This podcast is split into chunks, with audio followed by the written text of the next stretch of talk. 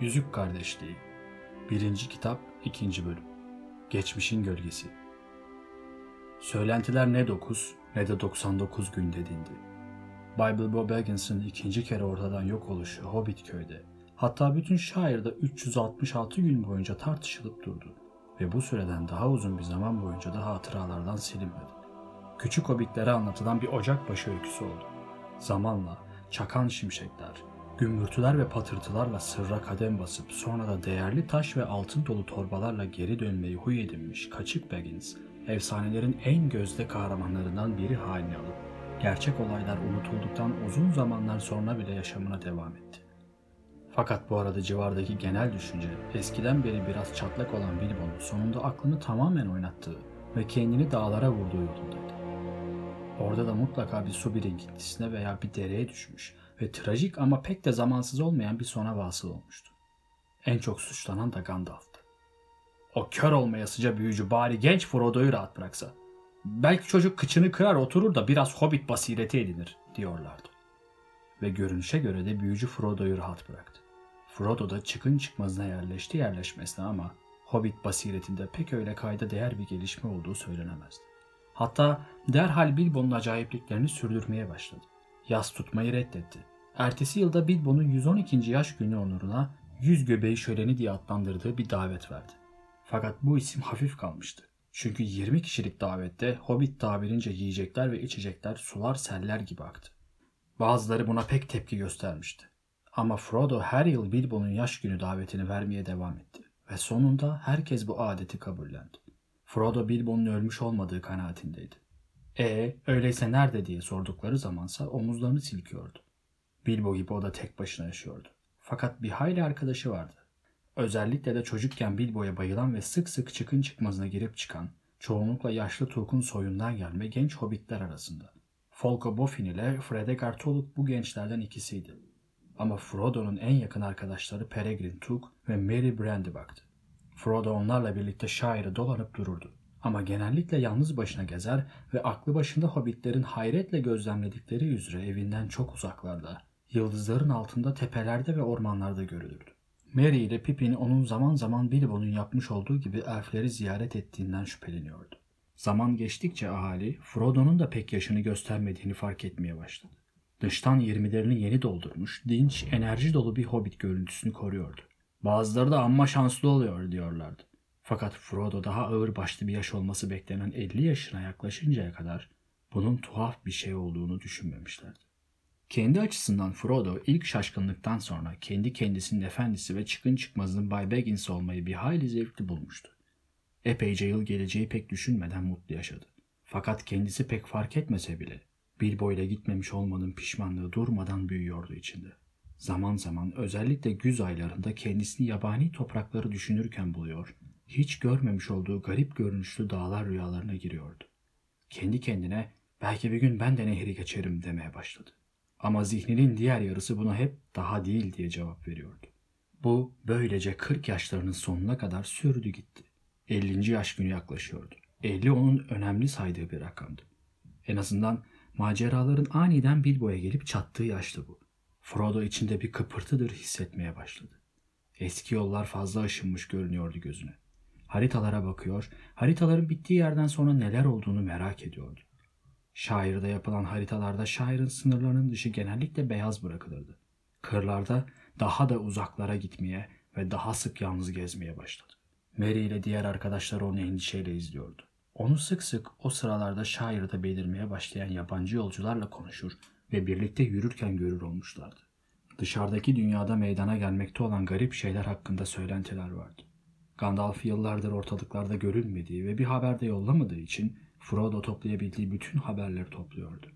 Şairde pek nadiren rastlanan elfler artık akşamları ormanlardan batıya doğru giderken görülmekteydiler. Hep batıya doğru. Dönüşsüz bir gidiş. Ama onlar orta dünyayı terk ediyorlardı. Artık buraların sorunları hakkında söyleyecek bir sözleri yoktu. Fakat yolda alışılmadık sayıda cüce de vardı. Kadim doğu batı yolu gri limanlara varmadan önce şairden geçiyordu. Ve cüceler mavi dağlardaki maden ocaklarına giderken hep bu yolu kullanırlardı. Cüceler uzak yerler konusunda hobbitlerin belli başlı haber kaynağıydı. Tabii eğer hobbitler bir haber duymak isterlerse. Normalde cüceler çok az konuşur. Hobbitler de daha fazlasını sormazdı. Fakat artık Frodo sık sık batıda sığınacak bir yer arayan uzak diyarların cücelerine rastlar olmuştu. Cüceler tedirgindi ve bazıları alçak sesle düşmandan ve Mordor ülkesinden söz ediyordu. O ismi Hobbitler anılarının arka planında kalmış bir gölge misali, sadece karanlık geçmişe ait efsanelerin bir parçası olarak hatırlıyorlardı. Fakat uğursuz ve rahatsız edici bir isimdi bu. Anlaşılan Kuyut Orman'daki o belalı güçler Ak Divan tarafından sürüldükten sonra daha da güçlenmiş ve Mordor'un kalelerinde tekrar ortaya çıkmışlardı. Karanlık kule yeniden inşa edilmiş deniyordu. Güç oradan dört bir yana yayılıyordu. Ta uzak doğuda ve güneyde savaşlar oluyor. Korku büyüyordu. Orklar dağlarda çoğalıyordu yeniden. Troller de çıkmıştı ortaya. Üstelik artık öyle eskisi gibi kalın kafalı değil de kurnaz ve korkunç silahlarla donanmış olarak. Ayrıca çok daha korkunç yaratıklar hakkında da bir şeyler fısıldanıyordu. Ama onların isimleri yoktu. Elbette ki bunların pek azı sıradan hobbitlerin kulağına kadar ulaşmaktaydı. Fakat en sağır, en eve kapanmış hobbit bile garip hikayeler duymaya başlamıştı. İşleri icabı sınırlara kadar gidenlerse tuhaf şeyler görür oldu. Frodo'nun 50. yaşının ilk baharında bir akşam su başında Yeşil Ejderha'da geçen konuşmadan anlaşılacağı gibi hobbitlerin çoğu gülüp geçse de şairin o ferah fasur göbeğinde bile söylentiler duyulmuştu. Semgemci ateşe yakın bir köşede oturuyordu. Karşısında da değirmencinin oğlu Ted kumlu kişi vardı. Çevredeki birkaç köylü hobbit de onların konuşmalarını dinlemekteydi. Bugünlerde tuhaf şeyler duyuluyor doğrusu dedi Sam. Ya dedi Ted. Dinlerse duyar tabii. Ama canım ocakbaşı hikayeleri ve çocuk masalları duymak isterse evde de dinleyebilirim. Ona ne şüphe dedi Sam altta kalmayarak. Ama bana soracak olursan onların bazılarında da tahmininden fazla gerçek payı var. Hem bu hikayeler nasıl doğmuş? Ejderhaları ele alalım mesela. Yok sağ olasın dedi Ted. Almayayım. Küçükken de onlardan söz edildiğini duyardım ama tutup da şimdi onlara inanmanın bir alemi yok. Su başında bir tek ejderha var, o da yeşil diye ekledi. Herkesi kahkahalarla güldürmeyi başararak. Tamam dedi diğerleriyle birlikte Gülensem. Peki ya şu ağaç adamlara? Ya da istersen dev de onlara. Onlara ne buyrulur? Koca bir ağaçtan daha büyük bir tanesinin pek öyle uzun bir zaman önce de değil üstelik. Kuzey avlaklarının ardında göründüğünü söylüyorlar. Kim söylüyor? M- mesela kuzenim Hal. Kendisi yukarı tepedeki Bay Boffin'in yanında çalışır ve avlanmak için Kuzey Dirhem'e gider. O bir tane görmüş. Belki de gördüm demiştir. Senin Hal habire bir şeyler gördüm deyip duruyor. Belki de olmayan şeyleri görüyordur. Fakat bu anlattığı kara ağaç kadar büyükmüş ve yürüyormuş. Bir adım attı mı da en azından 7 metre gidiyormuş. Öyleyse adım falan atmıyordur. Seninkini gördüğü zaten kara ağaçtır garanti. Ama bu yürüyormuş diyorum sana. Hem kuzey avlaklarda kara ağaç yok ki. Öyleyse Hal da görmüş olamaz dedi Ted. Gülüşmeler ve alkışlar duyuldu. Dinleyiciler Ted'in bir puan aldığını düşünüyor olmalıydılar. Her neyse fark etmez dedi Sam. Sırf bizim Halfas değil. Başkalarının da şairden geçen tuhaf tuhaf tipler gördüğünü inkar edemezsin ya. Geçen diyorum dikkatini çekerim. Bir de sınırlardan geri çevrilenler var. Hudutçulara daha önce hiç bu kadar iş çıkmamıştı. Ve dediklerine göre elfler de batıya doğru ilerliyormuş. Onların limanlara ta ak kulelerden öteye gittiklerini söylüyorlar dedi Sam. Kolunu müphem uzaklıklara doğru sallayarak. Ne o ne de diğerleri şairin batı sınırlarının ilerisinde eski kulelerden sonra denizin ne kadar uzakta olduğunu bilmiyordu.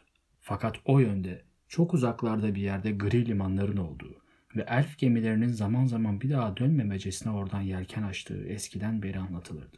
Denizin üzerinde yelken yelken gidiyorlar. Batıya gidip bizi terk ediyorlar dedi Sam. Bu sözleri ağır başlı ve ciddi bir ifadeyle adeta bir name gibi mırıldanmıştı. Ama Ted güldü. Eh bu da yeni bir şey sayılmaz. Tabii eğer eski masallara inanıyorsan. Bu seni veya beni neden ilgilendirir anlamıyorum. Buyursunlar gitsinler. Ama bahse girerim sen onların gittiğini görmedin. Şairde başka gören de olmamıştır. Bilemiyorum dedi Sam düşünceli düşünceli. Bir zamanlar ormanda bir elf gördüğü inancındaydı ve bir gün daha fazlasını görmeyi umuyordu. Çocukluğunda duyduğu tüm efsaneler arasında en çok Hobbitlerin bildiği kadarıyla elfler hakkında anlatılan yarım yamalak masallar ve eksik hatırlanan hikayeler derinden etkilemişti onu. Buralarda bile uğurlu halkı bilip onlardan haber alan bazıları var dedi. Mesela yanında çalıştığım Bay Baggins var. Bana elflerin yelken açıp gittiklerini o söyledi. Eh o da elfleri bilmez değildir. Yaşlı Bay Bilbo daha da iyi bilirdi. Küçücük bir oğlanken onunla çok konuştuyduk. Oho onların ikisi de çatlak dedi Ted. En azından yaşlı Bilbo çatlaktı. Frodo da çatlatıyor. Sen haberi onlardan alıyorsan daha safsataya ne hacet. Eh gari arkadaşlar ben eve gideyim. Saatinize. Kupasını boşaltarak gürültüyle dışarı çıktı. Sen bir şey söylemeden sessizce oturdu. Düşünmesi gereken epey şey vardı. Bir kere çıkın çıkmazındaki bahçede yapılacak bir sürü iş bekliyordu. Ve ertesi gün hareketli bir gün olacaktı. Tabii eğer hava açarsa. Çimler çok çabuk büyüyordu. Fakat Sem'in aklına takılanlar bahçe bakımından ibaret değildi. Bir süre sonra iç geçirdi. Ayağa kalktı ve dışarı çıktı. Nisan'ın başlarıydı ve gökyüzü şiddetli bir yağmurdan sonra yeni açılmaktaydı. Güneş kavuşmuş, solgun serin bir akşam sessizce renk atarak geceye dönüyordu. Sam ilk çıkan yıldızların altında hafif bir ıslık tutturdu. Düşünceli düşünceli Hobbit köyün içinden geçip tepeye vurarak eve kadar yürüdü. İşte tam bu sırada Gandalf uzun yokluğundan sonra tekrar ortaya çıktı. Davetten sonra 3 yıl uzakta kalmıştı. Sonra Frodo'ya kısa bir ziyarette bulunmuş ve ona şöyle bir dikkatlice bakıp yine gitmişti. Ondan sonraki 1-2 yıl içinde hava karardıktan hemen sonra hiç beklenmedik bir anda çıkıp gelerek ve güneş doğmazdan önce sessiz sedasız giderek sıkça kendisini gösterdi. Kendi işini ve gezilerini hiç konuşmazdı. Daha ziyade Frodo'nun sıhhati ve yaptıklarıyla ilgilenir gibiydi. Sonra birdenbire ziyaretleri bitivermişti. Frodo ondan haber alalı ya da onu göreli 9 yıldan fazla oluyordu ve artık büyücünün bir daha hiç geri dönmeyeceğini, hobbitleri defterden sildiğini düşünmeye başlamıştı. Fakat o akşam Sam eve yürürken ve alacakaranlık iyice koyulaşırken çalışma odasının penceresinde geçmişten aşina o tıkırtı duyuldu yine. Frodo eski arkadaşını hayretle ve büyük bir sevinçle karşıladı. Birbirlerine uzun uzun baktılar. Her şey yolunda ha dedi Gandalf. Hiç değişmemişsin Frodo. Sen de diye cevapladı Frodo. Fakat içten içe Gandalf'ın daha yaşlı ve endişeli göründüğünü düşündü. Kendisi ve şu engin dünya hakkında bir şeyler anlatsın diye onu sıkıştırdı. Kısa sürede derin bir muhabbete daldılar ve gecenin geç vakitlerine kadar oturdular. Ertesi sabah geç edilen bir kahvaltıdan sonra büyücü Frodo ile çalışma odasının açık penceresinin yanında oturuyordu. Ocakta parlak bir ateş vardı ama hem güneş ılıktı hem de rüzgar güneyden esiyordu. Her şey taptaze görünüyor. Baharın taze yeşili tarlalarda ve ağaçların parmak uçlarında titreşiyordu. Gandalf neredeyse 80 yıl önceki Bilbo'nun çıkın çıkmazında yanına bir mendil dahi almadan çıkıp gittiği bir başka baharı düşünmekteydi. Saçları belki o günkünden daha beyaz, sakalı kaşları daha uzun, yüzü endişe ve bilgelikle daha bir karışmıştı. Ama gözleri her zamanki kadar parlaktı ve piposunu hala aynı keyifle içiyor. Dumandan halkaları aynı kuvvet ve zevkle üflüyordu. O anda sessizlik içinde içiyordu piposunu. Çünkü Frodo derin düşüncelere dalmış kıpırdamadan oturuyordu. Sabahın ışığında bile Gandalf'ın getirmiş olduğu havadislerin karanlık gölgesini hissediyordu. Sonunda sessizliği bozdu. Dün gece yüzüğüm hakkında garip şeyler anlatmaya başlamıştın Gandalf. Ama sonra durdun ve bu tür meselelerin gün ışığına bırakılmasının daha iyi olacağını söyledin. Şimdi sözlerini tamamlamanın sırası değil mi sence de? Yüzüğün tehlikeli olduğunu söylüyorsun. Benim tahmin edemeyeceğim kadar tehlikeli oldu. Nasıl yani? Birçok yönden diye cevapladı büyücü. Benim ilk başta düşünmeye bile cesaret edemediğim kadar güçlü. O kadar güçlü ki ona sahip olan her ölümlüyü eninde sonunda tamamıyla mağlup eder. O kimseye sahip olur. Çok uzun zaman önce Eregion'da elf yüzükleri yapılmıştı. Sizin tabirinizde sihirli yüzükler. Ve bu yüzükler elbette ki çeşit çeşitti. Bazıları daha etkili, bazıları daha zayıf. Zayıf olan yüzükler elflerin bu hünerleri tam olarak olgunlaşmadan önce yaptıkları denemelerdi. Ve demirci elfler için bunlar sadece oyuncaklar. Yine de ölümlüler için tehlikeliydiler bence. Fakat Ali yüzükler, kudret yüzükleri, işte onlar korkunçtu. Ali yüzüklerden birini alıkoyan bir ölümlü ölmez. Ama büyüyüp daha çok yaşam da elde etmez Frodo. Sadece süre gider. Öyle ki sonunda her dakika ona bir yorgunluk gibi gelmeye başlar. Ve eğer yüzüğü sık sık görünmez olmak için kullanırsa da solar. Nihayet tamamen görünmez olur ve yüzüklere hükmeden karanlık gücün nazarı altında alaca karanlıkta yürür. Evet, er veya geç. Eğer işin başında güçlü ve iyi niyetliyse daha geç olacaktır bu. Ama ne güç ne de iyi niyet dayanamaz. Er veya geç karanlık güç onu yutar. Ne, ne kadar korkunç dedi Frodo. Uzun bir sessizlik daha oldu. Bahçeden Semgemci'nin çimleri kestiği duyuluyordu. Bunu ne kadar zamandır biliyorsun diye sordu Frodo neden sonra. Ve Bilbo ne kadarını biliyordu? Bilbo sana anlattığından fazlasını bilmiyordu. Eminim dedi Gandalf. Bir tehlike içereceğini bildiği bir şeyi sana aktarmazdı kesinlikle. Sana göz kulak olacağım konusunda ona söz vermiş olsam da o yüzüğün çok güzel ve ihtiyaç anında çok işe yarar olduğunu düşünüyordu. Gariplikleri, terslikleri de kendisine yoruyordu. Yüzüğün kafasında büyüdüğünü, hep yüzük konusunda endişe edip durduğunu söylemişti. Ama suçlanması gerekenin yüzüğün kendisi olduğundan hiç kuşkulanmadı. Gerçi bu şeye göz kulak olması gerektiğini keşfetmişti. Sanki her zaman aynı ağırlıkta ve büyüklükte olmuyordu. Garip bir şekilde çekiyor veya genişliyordu ve parmağında sıkı sıkı dururken aniden kayıp düşebiliyordu. Evet, o konuda beni son mektubunda uyarmış, dedi Frodo. O yüzden yüzüğü hep zincirinde tuttum. Çok akıllıca, dedi Gandalf. Fakat Bilbo uzun yaşantısını hiçbir zaman yüzükle bağdaştıramadı. Bunun bütün nedenini kendisine bağladı ve bununla çok gurur duydu. Gerçi rahatsız ve huzursuz olmaya başlamıştı. İnce ve gergin oldum diyordu. Bu yüzüğün denetimini ele geçirmekte olduğuna bir işaretti. Bütün bunları ne kadar zamandır biliyorsun? diye sordu Frodo yine. Bilmek mi? dedi Gandalf. Sadece ariflerin bildikleri nice şey var ki hep bilirdim Frodo. Ama eğer bu yüzüğü bilmek diye soruyorsan eh hala bilmiyorum denilebilir. Yapılması gereken son bir deney daha var.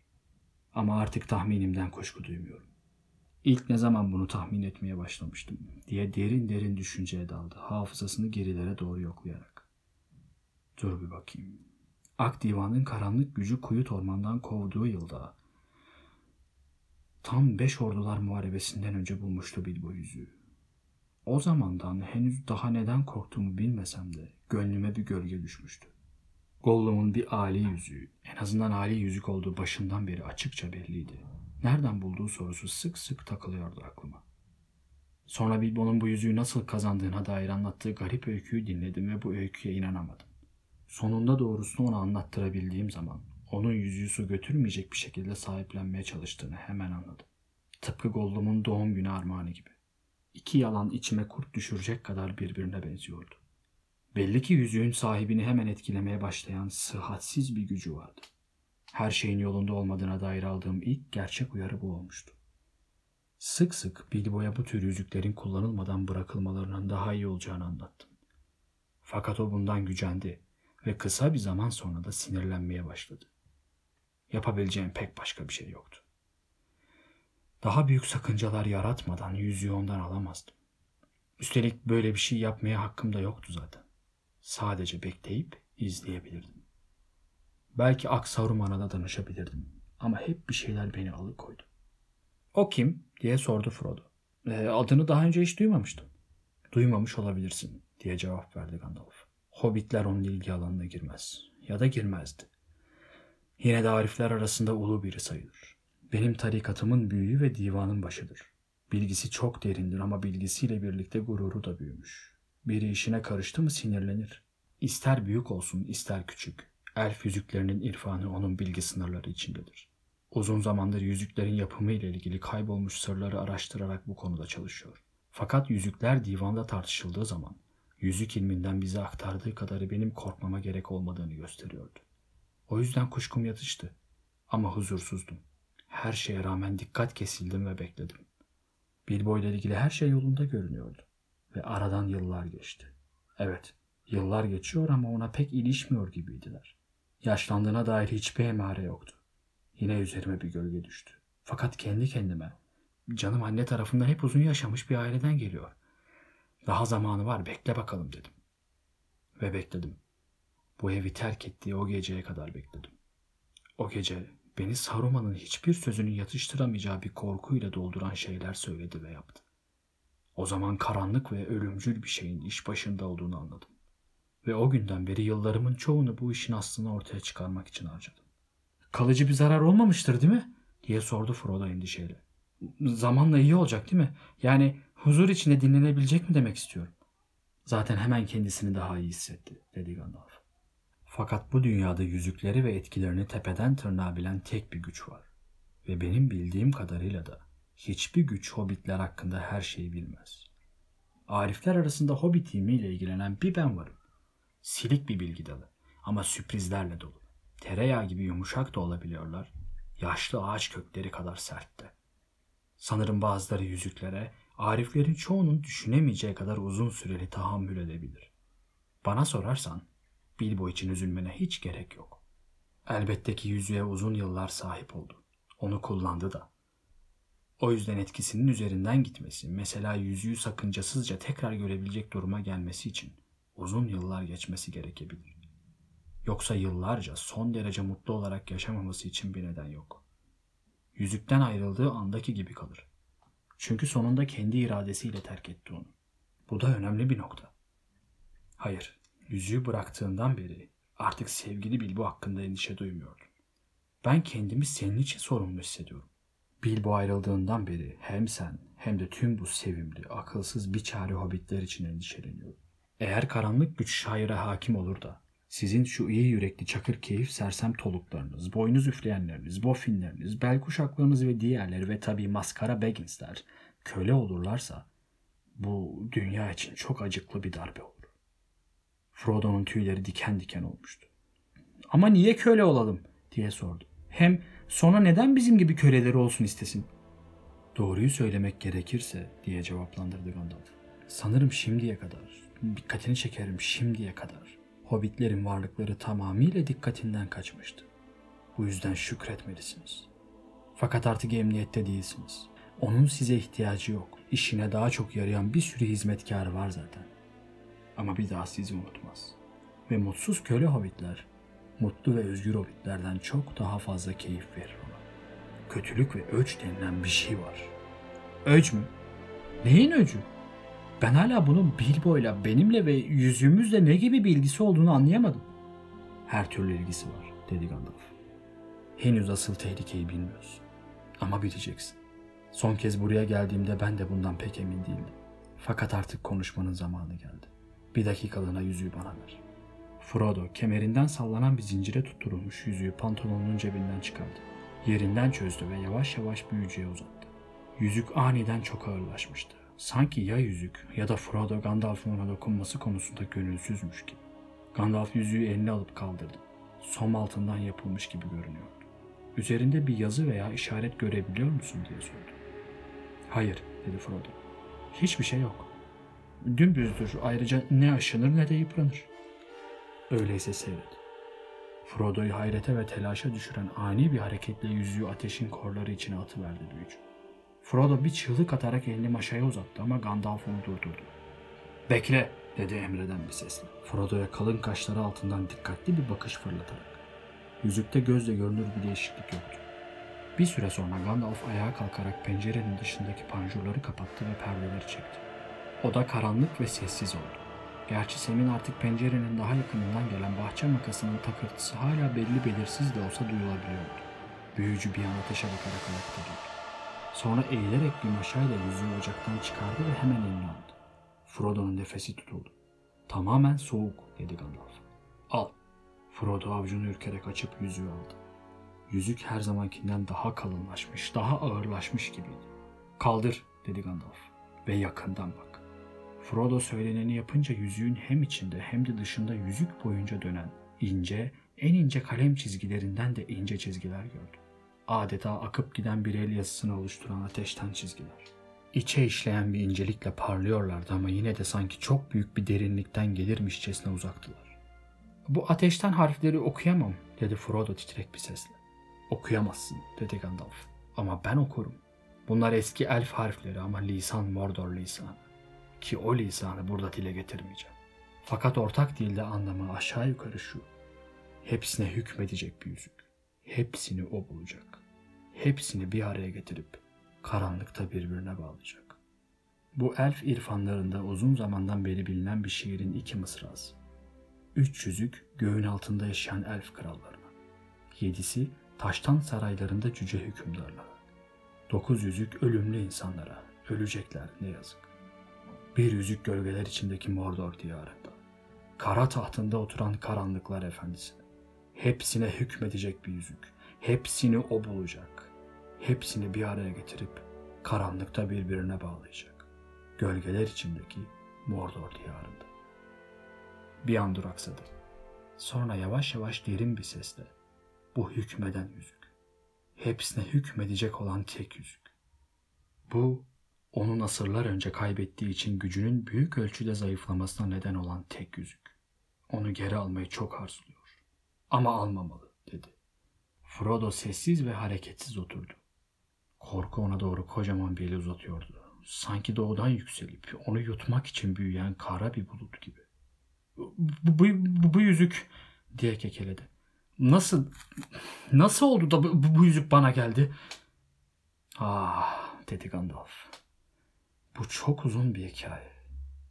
Başlangıcı artık sadece töre bilginlerinin hatırladığı kara yıllara dayanır. Sana bütün o hikayeyi anlatacak olsam, bahar geçip kış gelse bile hala burada oturuyor oluruz. Fakat dün gece sana büyük Sauron'dan, karanlıklar efendisinden söz etmiştim. Duymuş olduğun söylentiler doğru. Gerçekten de yeniden uyandı. Kuyut ormandaki sığınağını terk etti ve Mordor'un karanlık kulesinde kadim kalesine geri döndü. Bu ismi eski masalların sınırlarında dolanan bir gölge misali siz hobbitler bile duymuşsunuzdur. Her bozgundan sonra gölge bir müddet bekleyip başka bir biçim alarak tekrar büyüyor. Benim zamanımda olmamış olmasını dilerdim, dedi Frodo. Ben de, dedi Gandalf. Ayrıca böyle zamanlarda yaşaması nasip olan herkes de aynı şeyi dilerdi. Ama bu onların belirleyebileceği bir şey değil. Bizim belirleyebileceğimiz tek şey bize verilen bu zamanda ne yapacağımız. Ve daha şimdiden Frodo, zamanımız kara görünmeye başladı.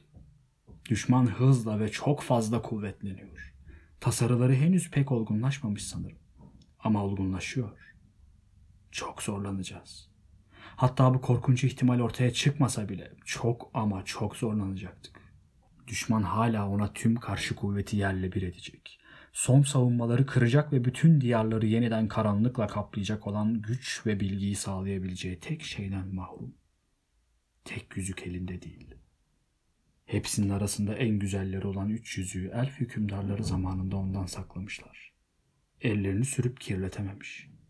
Yedi tanesine cüce krallar sahip olmuş ama bunların üç tanesini geri almış. Kalanları da ejderhalar imha etmiş. Dokuz tanesini mağrur ve büyük fani insanlara vermiş ve böylece onları ele geçirmiş. Uzun zaman önce onun hakimiyeti altına girip yüzük tayfları olmuşlar. Yani onun büyük gölgesinin altındaki gölgeler en korkunç hizmetkarları. Çok eskiden bütün bunlar. Dokuzlar ortalıkta görünmeyeli çok yıl oldu. Yine de kim bilebilir? Gölge bir kere daha büyümeye başladığına göre onlar da tekrar ortaya çıkabilirler. Ama neyse. Bu tür şeylerden şairin sabahında bile söz etmeyelim. Şimdi durum şöyle. Dokuzları geri aldı. Yedilerin de kimini aldı, kimi yok oldu. Üçler hala gizli. Fakat bu artık onu hiç rahatsız etmiyor. Tek olan ona yeter. Çünkü o yüzüğü bizzat yapmıştı. O, onun yüzüğü ve eski gücünün büyük bir bölümünü bu yüzüğe aktarmıştı ki tüm diğerlerine hükmedebilsin. Eğer yüzüğü tekrar elde ederse o zaman yine hepsine emri geçebilecek. Nerede olurlarsa olsunlar hatta üçlere bile. O zaman bu yüzüklerle işlenmiş olan her şey ortada kalacak ve o her zamankinden daha güçlü olacak. İşte o korkunç ihtimal bu Frodo. Tek yüzüğün yitip gittiğini, elflerin onu imha ettiğini zannediyordu. Zaten öyle de yapılması gerekirdi. Fakat artık yüzüğün yitip gitmediğini, bulunmuş olduğunu biliyor. Onu arıyor, arıyor ve bütün aklı fikri bu işte. Bu onun en büyük ümidi ve bizlerin en büyük korkusu. Neden, neden imha edilmemiş peki? diye haykırdı Frodo. Sonra madem düşman o kadar güçlüydü ve yüzük onun için o kadar değerliydi nasıl olmuş da yüzüğü kaybetmiş? Sanki daha şimdiden yüzüğü almak için uzanan karanlık parmakları görüyormuşçasına. Yüzüğü elinde sıkı sıkı tuttu. Yüzük ondan alınmıştı dedi Gandalf. Uzun yıllar önce elflerin ona karşı koyma güçleri çok daha fazlaydı. Ayrıca insanların hepsi de elflere yabancılaşmamıştı daha. Batı il insanları elflerin yardımına gelmişti. Aslında bu kadim tarihin belki de hatırlamamızda faydası olan bir sayfası. Çünkü o zamanlar da keder vardı. Büyüyen bir karanlık vardı ama nice yiğitlikler de oldu ve bütün o yapılanlar tamamen boşa gitmedi. Belki de bir gün bütün öyküyü anlatırım sana. Ya da belli mi olur? Belki de daha iyi bilen birinden dinlersin. Fakat şimdilik bütün bilmen gereken bu şeyin nasıl olup da sana geldiği ki o da başlı başına bir hikayedir. Sana sadece şu kadarını söyleyeceğim. Sauron'u elf kralı Gilgalad ile batı illi Elendil'i bozguna uğrattı. Kendileri de bu uğurda can verdiler. Elendil'in oğlu Isildur'u yüzüğü Sauron'un elinden kesip çıkarttı ve aldı. O zaman Sauron mağlup oldu ve ruhu kaçıp uzun yıllar saklandı. Ta ki gölgesi tekrar kuyut ormanda şekilleninceye dek. Fakat yüzük kayboldu. Ulu nehir Anduin'e düşüp yok oldu. Isildur nehrin doğu kıyılarında kuzeye doğru giderken ferah çayırların yakınında dağlı orklar tarafından pusuya düşürüldü. Halkının büyük bir bölümü öldü. O sulara atladı ama yüzerken yüzük elinden çıkınca orklar onu görüp oklarıyla onu da öldürdüler. Gandalf bir an sustu.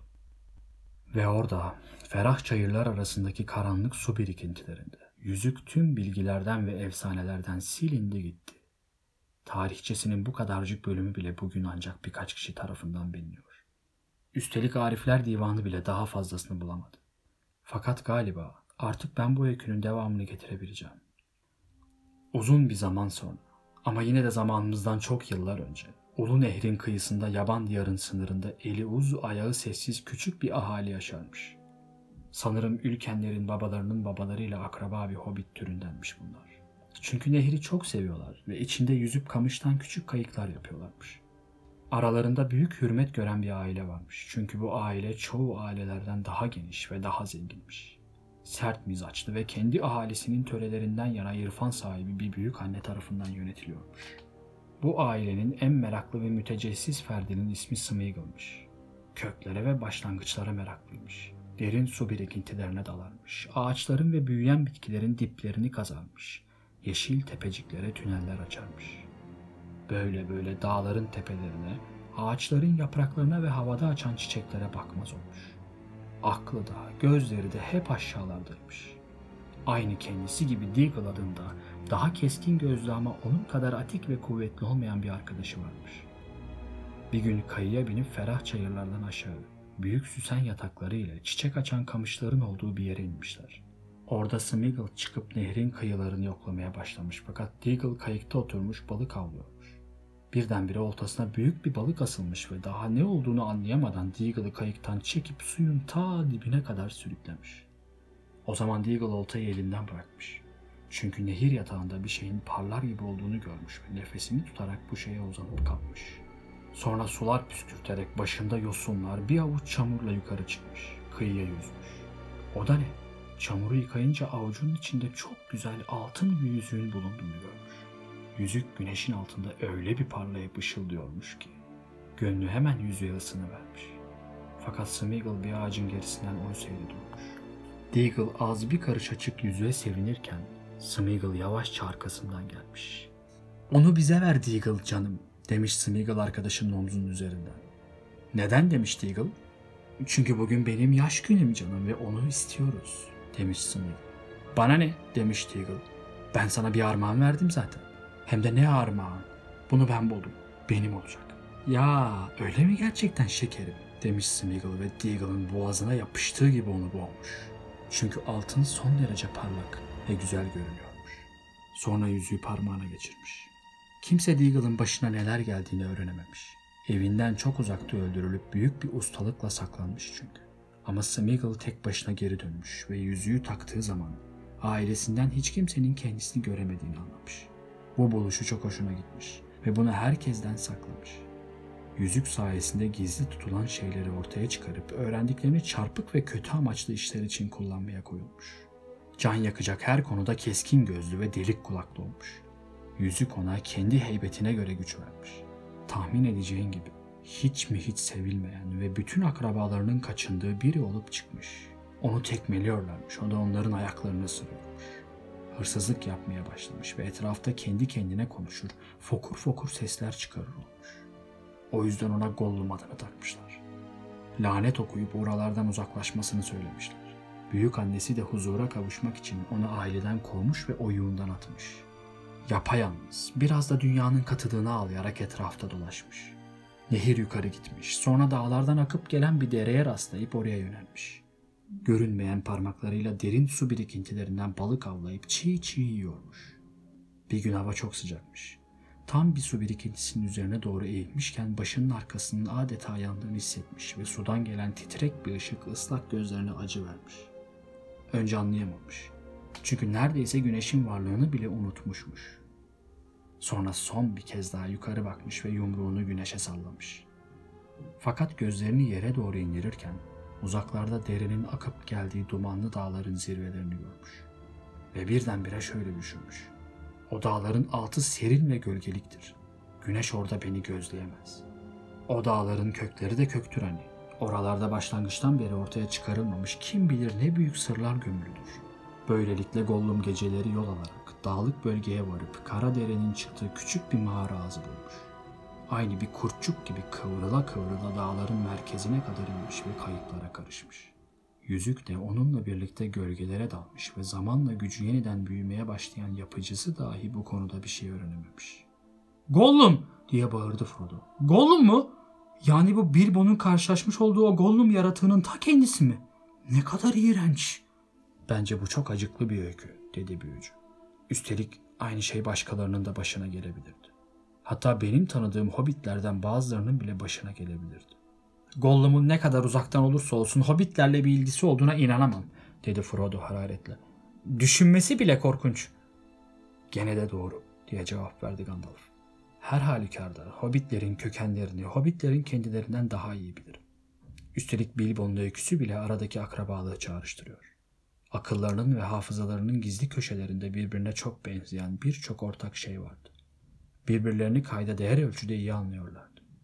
Mesela bir hobbitin bir cüceyi veya bir orku hatta bir elfi anlayabileceğinden çok daha iyi. En azından her ikisinin de bildiği bilmeceleri düşün. Evet, dedi Frodo.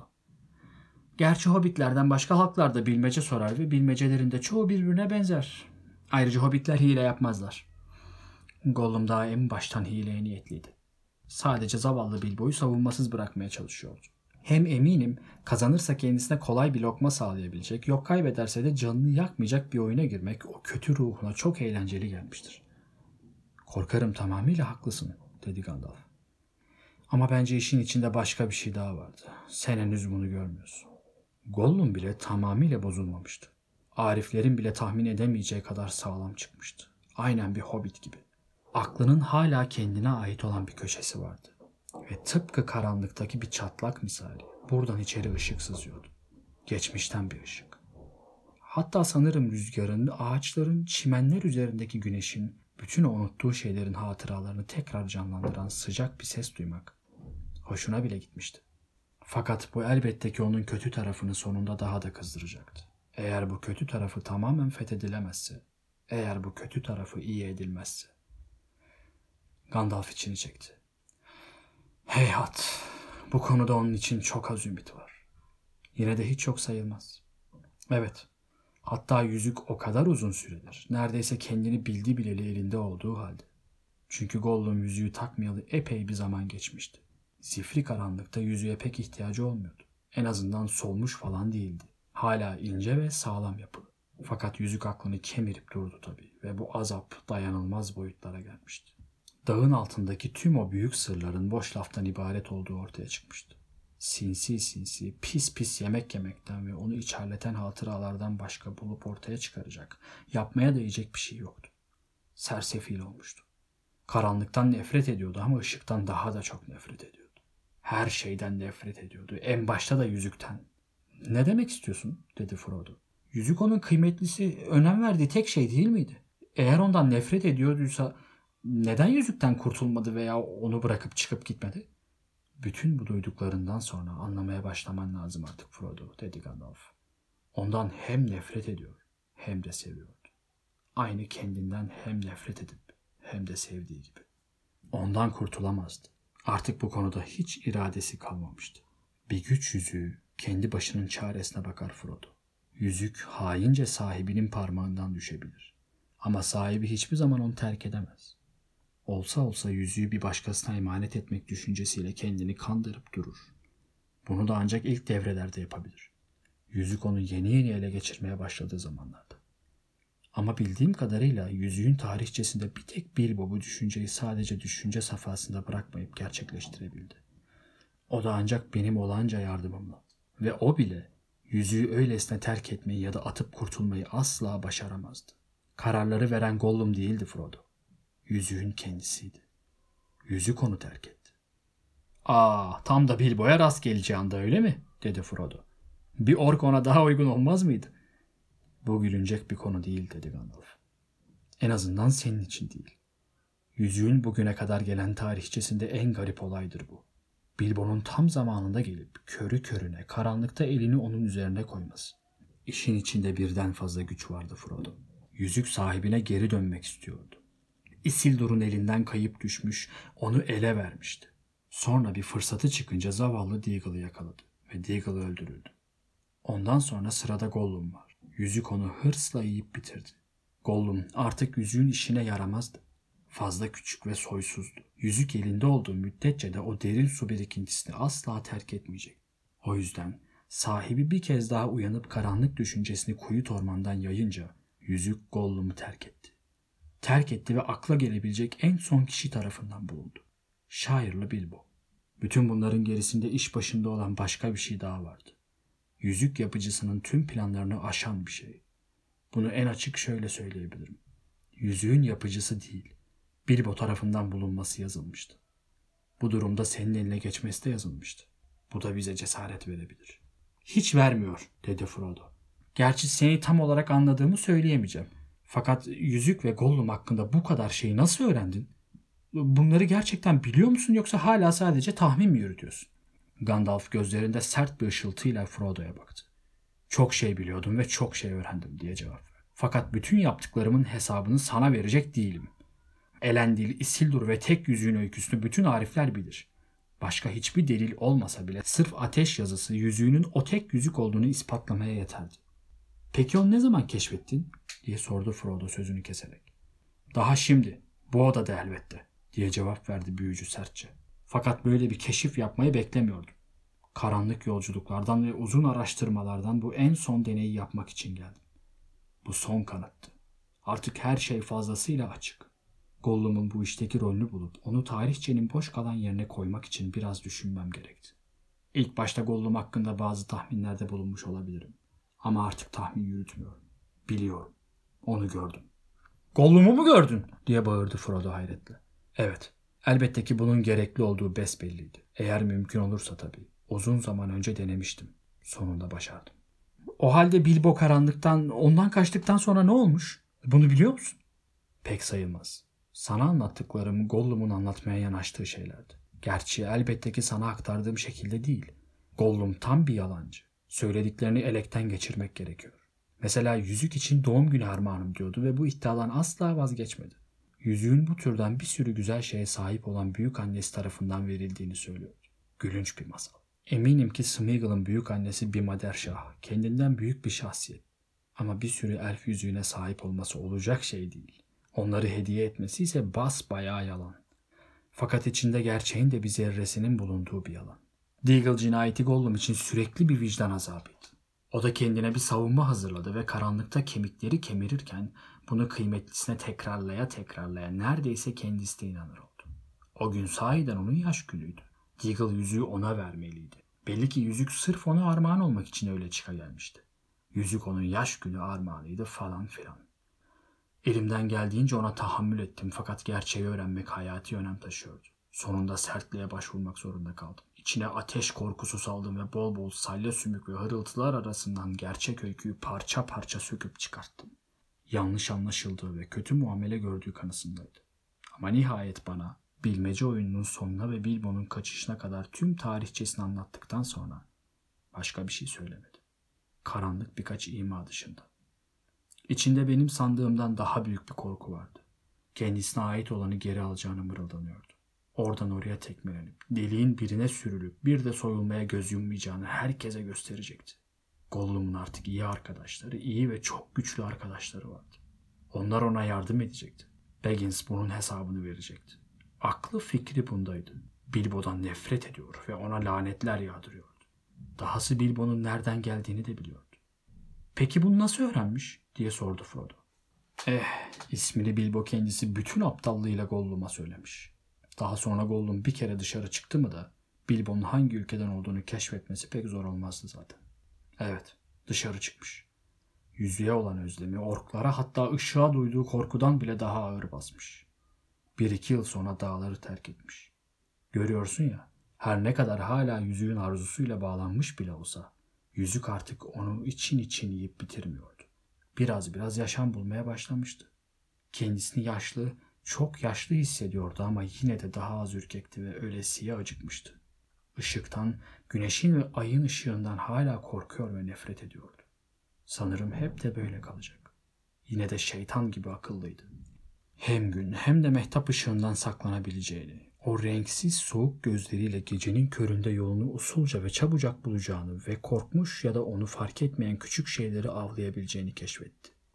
Bu yeni yiyecekler ve yeni hava sayesinde kuvvetlendi. Tahmin edebileceğin gibi koyu ormana kadar sızmayı başardı. Ne? Onu orada mı buldun? diye sordu Frodo. Onu orada gördüm diye cevap verdi Gandalf. Fakat daha önce Bilbo'nun izini sürerek daha uzaklara gitmişti. Ondan katli bir şeyler öğrenmek çok zordu. Çünkü konuşması sürekli lanetlerle ve tehditlerle kesiliyordu.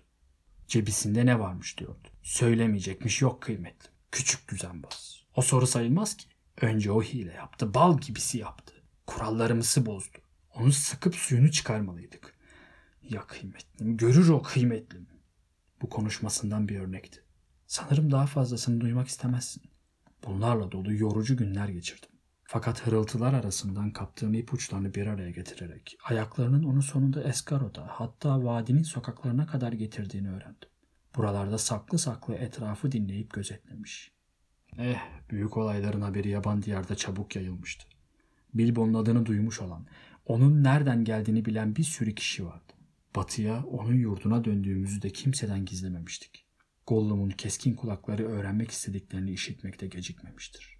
O halde neden Bilbo'yu daha ileriye kadar izlememiş? diye sordu Frodo. Neden şaira gelmemiş? Ha dedi Gandalf. Şimdi sıra ona geliyor. Sanırım Gollum bunu yapmaya çalıştı. Yola koyulup batıya doğru Ulu Nehre kadar geldi. Fakat sonra başka yola saptı. Uzaklığın gözünü korkuttuğunu hiç sanmam. Hayır, başka bir şey onu çekmişti. Onu benim için yakalamış olan arkadaşlarım böyle düşünüyor. İzini önce orman elfleri sürmüştü. Bu onlar için çok kolay bir işti çünkü izleri henüz tazeydi o zamanlar. O izler onları kuyut ormanın içine ve sonra tekrar dışına kadar götürdü. Ama onu yakalayamadılar. Orman onunla ilgili söylentilerle doluydu. Hatta hayvanlar ve kuşlar arasında bile korkunç öyküler dolaşıyordu. Orman adamları etrafta yeni bir korkunun, kan içen bir hayaletin kol gezdiğini söylüyordu. Yuvaları bulabilmek için ağaçlara tırmanan, yavruları bulmak için emekleyip inlere giren, pencerelerden süzülüp beşikleri kapan bir şeydi bu. Fakat kuyut ormanın batı ucunda iz aniden yana saptı. Güneye doğru dolanıp orman elflerinin sahasından dışarı çıktı ve kayboldu. Ve ben o sırada çok büyük bir hata yaptım. Evet Frodo, yaptığım ilk hata da değildi bu. Ama korkarım bu hepsinden kötü çıkacak. İşi oluruna bıraktım. Bıraktım gitsin. Çünkü o sıralarda düşünmem gereken bir sürü başka şey vardı ve ben hala Saruman'ın irfanına güveniyordum. Neyse, bunlar yıllar önceydi. Sonradan nice karanlık ve tehlikeli günlerle ödedim bunu. Bilbo buradan ayrıldıktan sonra tekrar Gollum'un peşine düştüğümde iz çoktan soğumuştu. Eğer bir arkadaşımın dünyanın bu çağındaki en büyük gezgin ve en büyük avcı olan Aragorn'un yardımı olmasa ben ne kadar arasam fayda etmezdi. Aragorn'la birlikte yaban diyarı baştan başa kat edip umutsuzca ve başarısızca Gollum'u aradık. Fakat sonunda ben iz sürmekten vazgeçip diğer taraflara döndüğüm zaman Gollum bulundu. Arkadaşım büyük tehlikelere göğüs gerip o korkunç yaratıkla birlikte çıka geldi. Gollum'un neler yaptığını öğrenemedik. Sadece ağlayıp boğazında düğümlenen Gollumlar arasından bizi zalimlikle suçluyordu. Onu sıkıştırdığımız zaman da sanki eskiden yaşadığı bir işkenceyi hatırlarmış gibi sızlanarak korkudan yaltaklanmaya, uzun ellerini ovuşturmaya, parmaklarını sanki ona acı veriyorlarmış gibi yalamaya başlıyordu. Fakat korkarım bunun şüphe götürür tarafı yok. Yavaş yavaş sinsice yolunu bulmuş, adım adım mil be mil güneye, nihayet Mordor diyarına ulaşmıştı. Odaya ağır bir sessizlik çöktü. Frodo kalbinin atışlarını duyabiliyordu. Dışarıda bile her şey durmuş gibiydi. Sem'in makasının sesi de gelmiyordu. Evet, Mordor'a dedi Gandalf. Heyhat, Mordor bütün çarpık şeyleri kendine çeker. Karanlık güç de onları oraya toplamak için bütün iradesini kullanıyordu. Üstelik düşmanın yüzüğü de mutlak kendi izini bırakmış. Onu taşıyanı bu çağrılara açık kılmış olmalı. Ve o sıralar her ahali güneydeki yeni gölge ve onun batıya duyduğu nefret hakkında fısıldaşıp duruyordu. İşte öcünü almasına yardım edecek o iyi yeni arkadaşları bunlardı. Zavallı budala. O diyarda çok fazla şey öğrenecekti. İstediğinden çok fazlasını. ve eninde sonunda sınırlarda hırsız gibi gizlenip etrafı gözetlerken yakalanması ve sorguya çekilmesi kaçınılmazdı. Korkarım böyle de oldu. Bizim elimize geçtiğinde uzun bir süre orada kaldıktan sonra geriye dönüyordu. Kim bilir ne kötülükle görevlendirilmiş olarak. Ama bu artık pek önemli değil. Vereceği en büyük zararı verdi zaten. Evet, Heyhat. Onun aracılığıyla düşman tek yüzüğün tekrar bulunduğunu öğrendi. Isildur'un nerede düştüğünü biliyor. Gollum'un yüzüğü nerede bulduğunu biliyor. Yüzük sahibine uzun bir yaşam verdiği için bunun bir âli yüzük olduğunu biliyor. Bunun üç taneden birisi olmadığını biliyor. Çünkü onlar kayıp değildi ve ayrıca kötülüğe de cevaz vermezler. Yedilerden veya dokuzlardan biri olmadığını da biliyor çünkü onların her birinin akıbetinden haberdar. Bunun o olduğunu biliyor. Ve sanırım sonunda hobbitleri ve şairi de duymuş oldu. Şair. Şu anda burayı arıyor olabilir. Tabii hala nerede olduğunu öğrenmediyse. Hatta Frodo. Korkarım uzun zamandır gözlerden kaçan Baggins adı bile onun için önem taşımaya başlamış olabilir. Fakat bu korkunç bir şey diye bağırdı Frodo. İmalarından ve uyarılarından hayalimde canlandırdığım en korkunç şeylerden bile çok daha korkunç. Ah Gandalf, dostların en hası. Şimdi ben ne yapacağım? Çünkü şimdi gerçekten korkuyorum. Ne yapmalıyım? Bilbo'nun elinde fırsatı varken o iğrenç yaratığı bıçaklamamış olması ne acınası bir şey. Acınası mı? Bilbo'nun elini Gollum'un üzerine inmekten alıkoyan acıma duygusuydu. Acıma ve merhamet. Nedensiz yere vurmamak. Ve Bilbo bunun ödülünü de alasıyla gördü Frodo. Emin ol ki kötülükten bunca az yara aldı ve sonunda kurtulduysa yüzüğü sahiplenişi bu duyguyla başladığı içindir. Acımayla. Özür dilerim dedi Frodo. Ama korkuyorum. Gollum'a da hiç acımıyorum. Onu görmedim diye kesti sözünü Gandalf. Doğru görmedim. Görmek de istemem dedi Frodo. Seni anlayamıyorum. Yani yaptığı bütün o korkunç şeylerden sonra elflerle birlikte onu sağ bıraktınız mı söylemeye çalışıyoruz.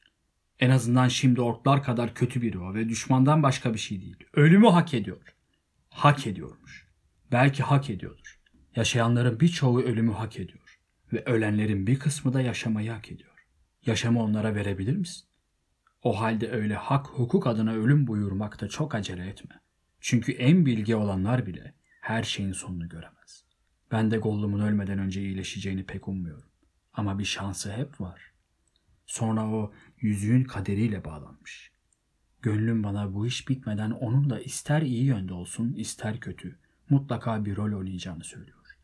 O an geldiğinde Bilbo'nun acıma duygusu birçok kişinin en başta da senin kaderine hükmedecektir. Her halükarda onu öldürmedik. Çok yaşlı ve çok zavallı biri. Orman elfleri onu hapsettiler. Ama ona bilge gönüllerin el verdiğince iyilikle davranıyorlar. Her neyse dedi Frodo. Bilbo Gollum'u öldürmediyse bile bari yüzüğü alıkoymasaydı. Keşke hiç bulmasaydı ve ben de almasaydım. Neden yüzüğün bende kalmasına izin verdin? Neden onu fırlatıp atmamı veya veya yok etmemi sağlamadın? Sağlamak mı? Sana bir şey yaptırmak mı? dedi büyücü. Sana anlattıklarımı dinlemiyor muydun? Ağzından çıkanı kulağın duymuyor. Onu fırlatıp atmaya gelince bu gerçekten de hata olurdu.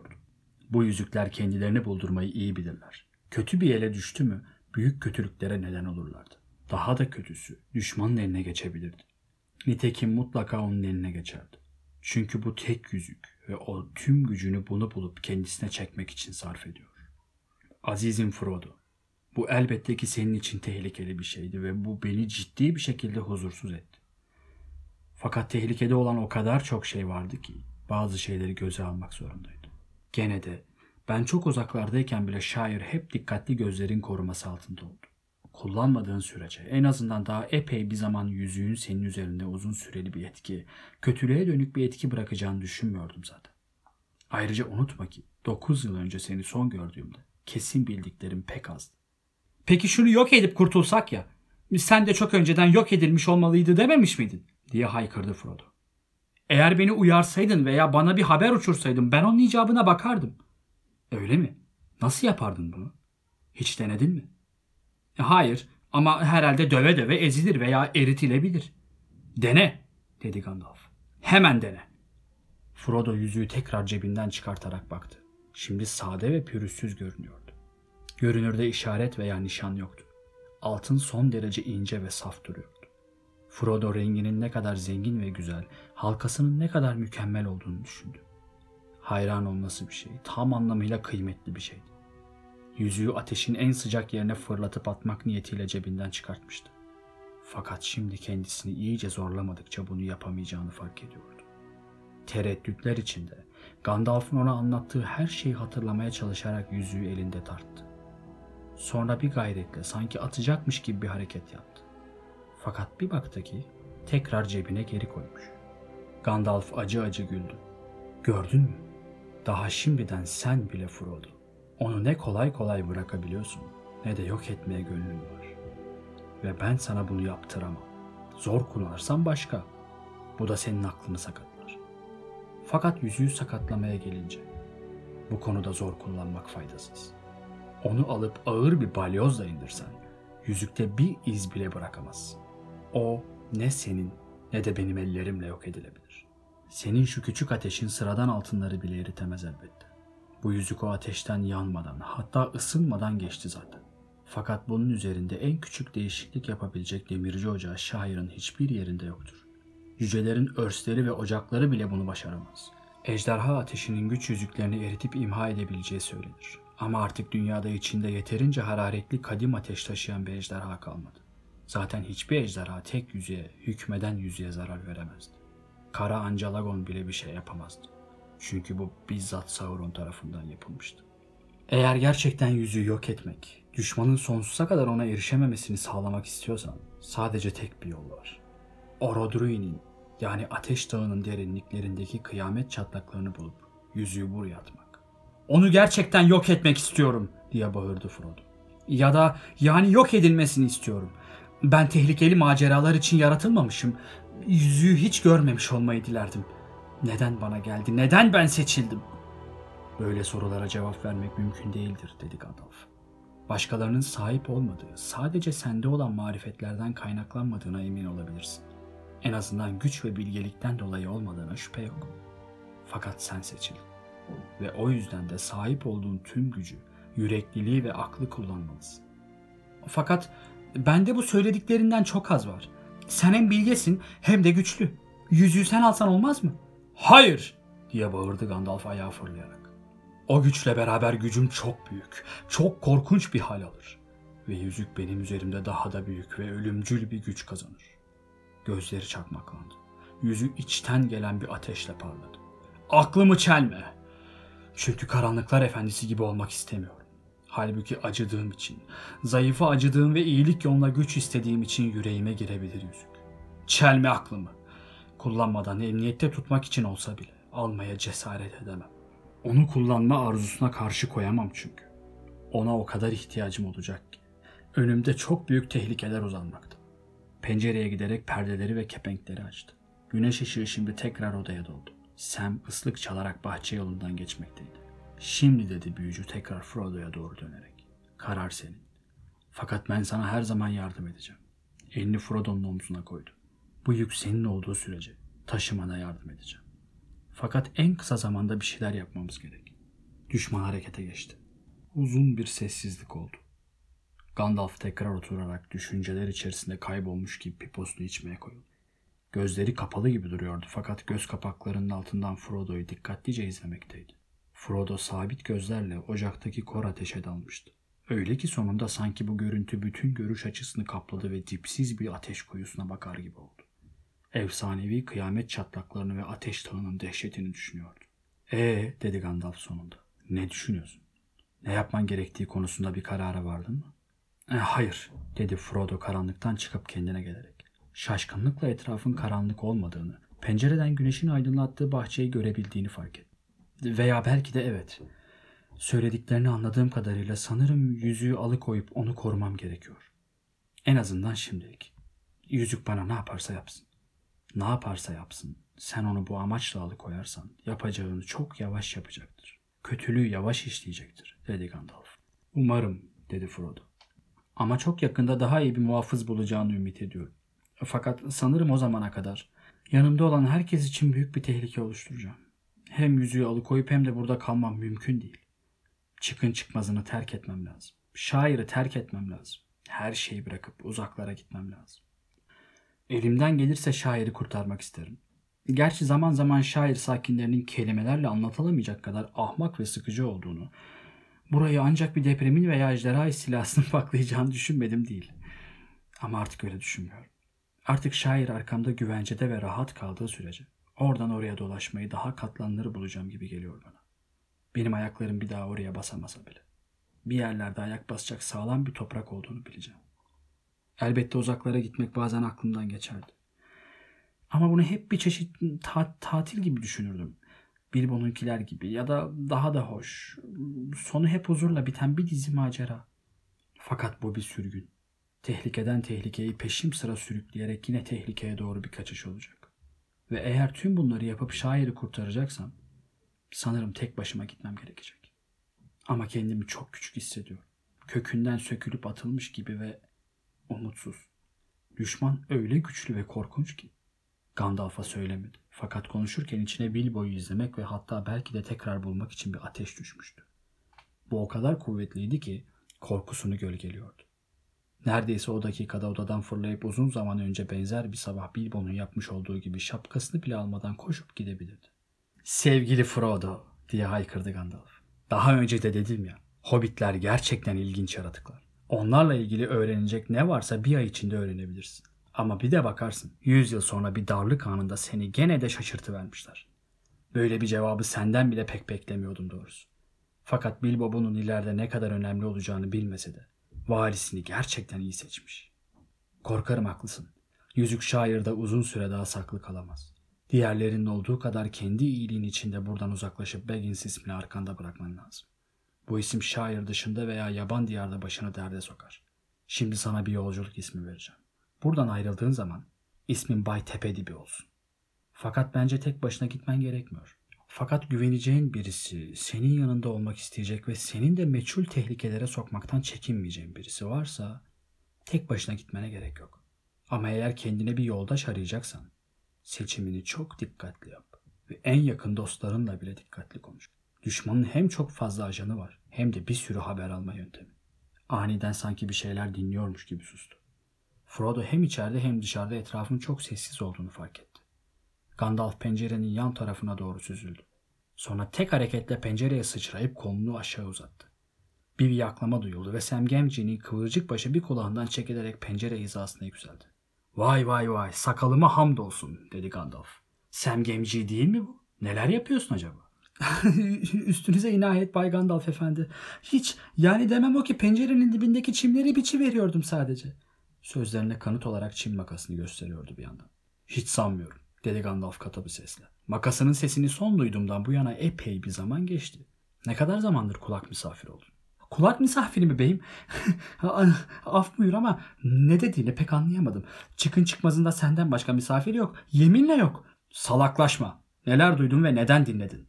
Gandalf'ın gözlerinde şimşekler çöküyordu. Kaşları da çalı gibi kabarmıştı. Bay Frodo, beyim diye bağırdı Sam titreyerek. Canımı yakmasına izin vermeyesin beyim. Beni ve beni tuhaf bir şey bir şeye çevirmesine izin vermeyesin. İhtiyar babacığımın yüreğine iner vallahi. Kötü bir niyetim yoktu şerefim üzerine yemin ederim yoktu beyim. Canını yakmaz dedi Frodo. Şaşırdığı ve aklı oldukça karıştığı halde gülmemek için kendini zor tutuyor. Benim kadar o da kötü bir niyetin olmadığını biliyor. Ama uzatmadı hemen sorularına cevap şey beyim dedi Sam hafif bir tereddütle.